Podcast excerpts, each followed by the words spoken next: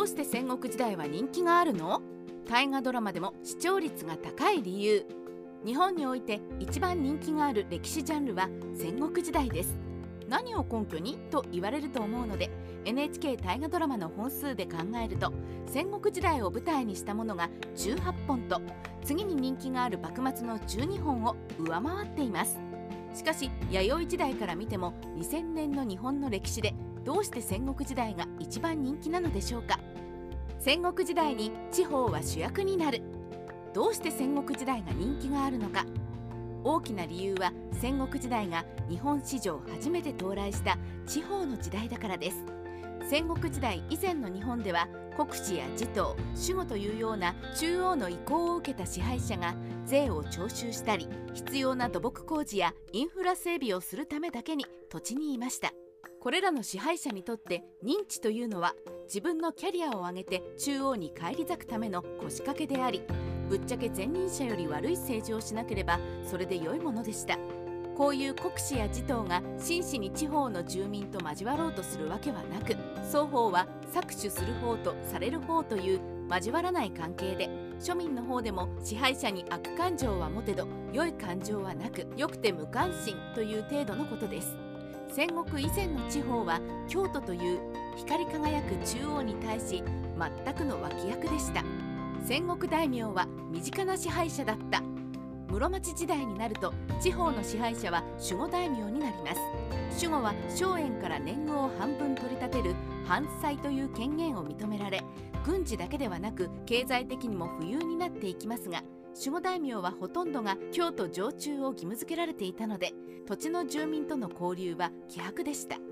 しかし応仁の乱を前後にして守護大名の立場も激変。それまで室町将軍の権威で土地を支配していられたのが室町幕府が弱体化したので自分の軍事力で領地を守らないといけなくなったのです。それは守護大名が直接に土地の住民を兵力として動員したり年貢を取り立てたり直接に支配力を行使することを意味していました。ところが同時に搾取するだけでは土地の住民に愛想を尽かされてしまいます。そこで開墾を奨励して耕作地を広げたり疫病が起きたら年貢を減免したり救い米を出したりとこれまでとは比較にならないほどに土地に密着した統治を開始します。これにより地方は土地の戦国大名と庶民が運命共同体となり苦しい生活ながら土地の支配者と生死を共にするという認識が出来上がりました。戦国時代の到来により中央集権がほぼ崩壊し地方に割拠したローカル権力者の戦国大名が土地の住民の支持を受けて隣国としのぎを削るようになったわけです。戦国大名の自責五北条氏そんな戦国大名は頻繁に合戦をしていたとは思えないほど両国内の内政に気を配りました。例えば関東圏を地盤とする小田原北条氏は直轄領では日本史上最も低いと言われる四公六民の税制を敷いていました。さらに不公平が出ないよう北条氏は代替わりのたびに大掛かりな検知を行い石高の増減収を把握し段階的ながら徴税を在地の国人に任せず村に責任を持たせ中間搾取が出ないようにするなど全制を敷いています。戦国大名の自責甲斐武田氏。武田信玄で有名な山梨県は甲府盆地を有するものの釜無川笛吹川の二大氾濫で利用可能な高地が少ないので信玄は大名権力で治水事業と神殿開発を行いました。例えば御台川と釜無川の合流地点である竜王では信玄堤と呼ばれる堤防を築き上げ河川の流れを変え耕作地を生み出しています。この信玄堤は現在でも一部は使われているほどで山梨県民は信玄と呼び捨てにせずに信玄公と継承をつけて呼ぶそうです。戦国大名の自責越後上杉氏。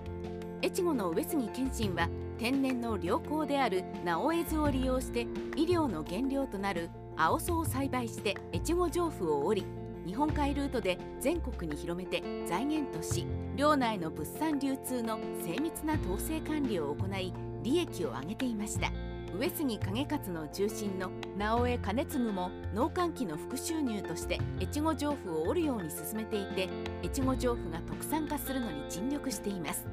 このような戦国大名の実績を見ると戦国大名がいかに地域に密着しその土地を愛して少しでも良くなるように尽力したのかが分かります。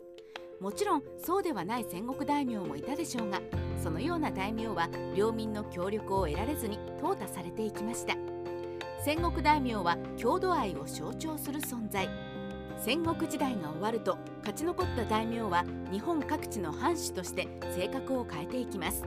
江戸時代の日本は封建体制であり改易されて取り潰しに遭う大名もいることはいますがおおむねの大名は明治維新まで存続していくことになりました。しかし戦国の緊張感はないので戦国時代の大名のような熱意を持って反省を改革した大名は少ないようです。明治維新後の日本は中央集権制になり各都道府県には中央から感染知事が派遣されるようになり数年の任期で移動するようになり奈良や平安の国司のように県民との関係が希薄になりました。戦後は知事は公選制になったものの財政的には国に依存する都道府県が多くなり地方独自の型破りな知事は出てきにくくなっています。そのような現状を考えると生きるか死ぬかの極限状態で両国の経営に心を砕かざるを得なかったご当地戦国大名にノスタルジーを感じて感情移入する人が多いのも分かります。戦国大名は甲子園と同じようにオラが国を象徴する存在として受け入れられているのです。戦国時代ライターカワウソの独り言。戦国時代こそは中央の勢力が衰えて監視と統制が行き届かなくなり戦国大名が地域密着で国力を蓄え隣国と戦いを繰り広げた時代でした頻繁な戦乱を思うと江戸時代より暮らしは不安定な気もしますが生きるか死ぬかを共有した分は庶民の記憶に強く焼き付いたのかもしれませんね。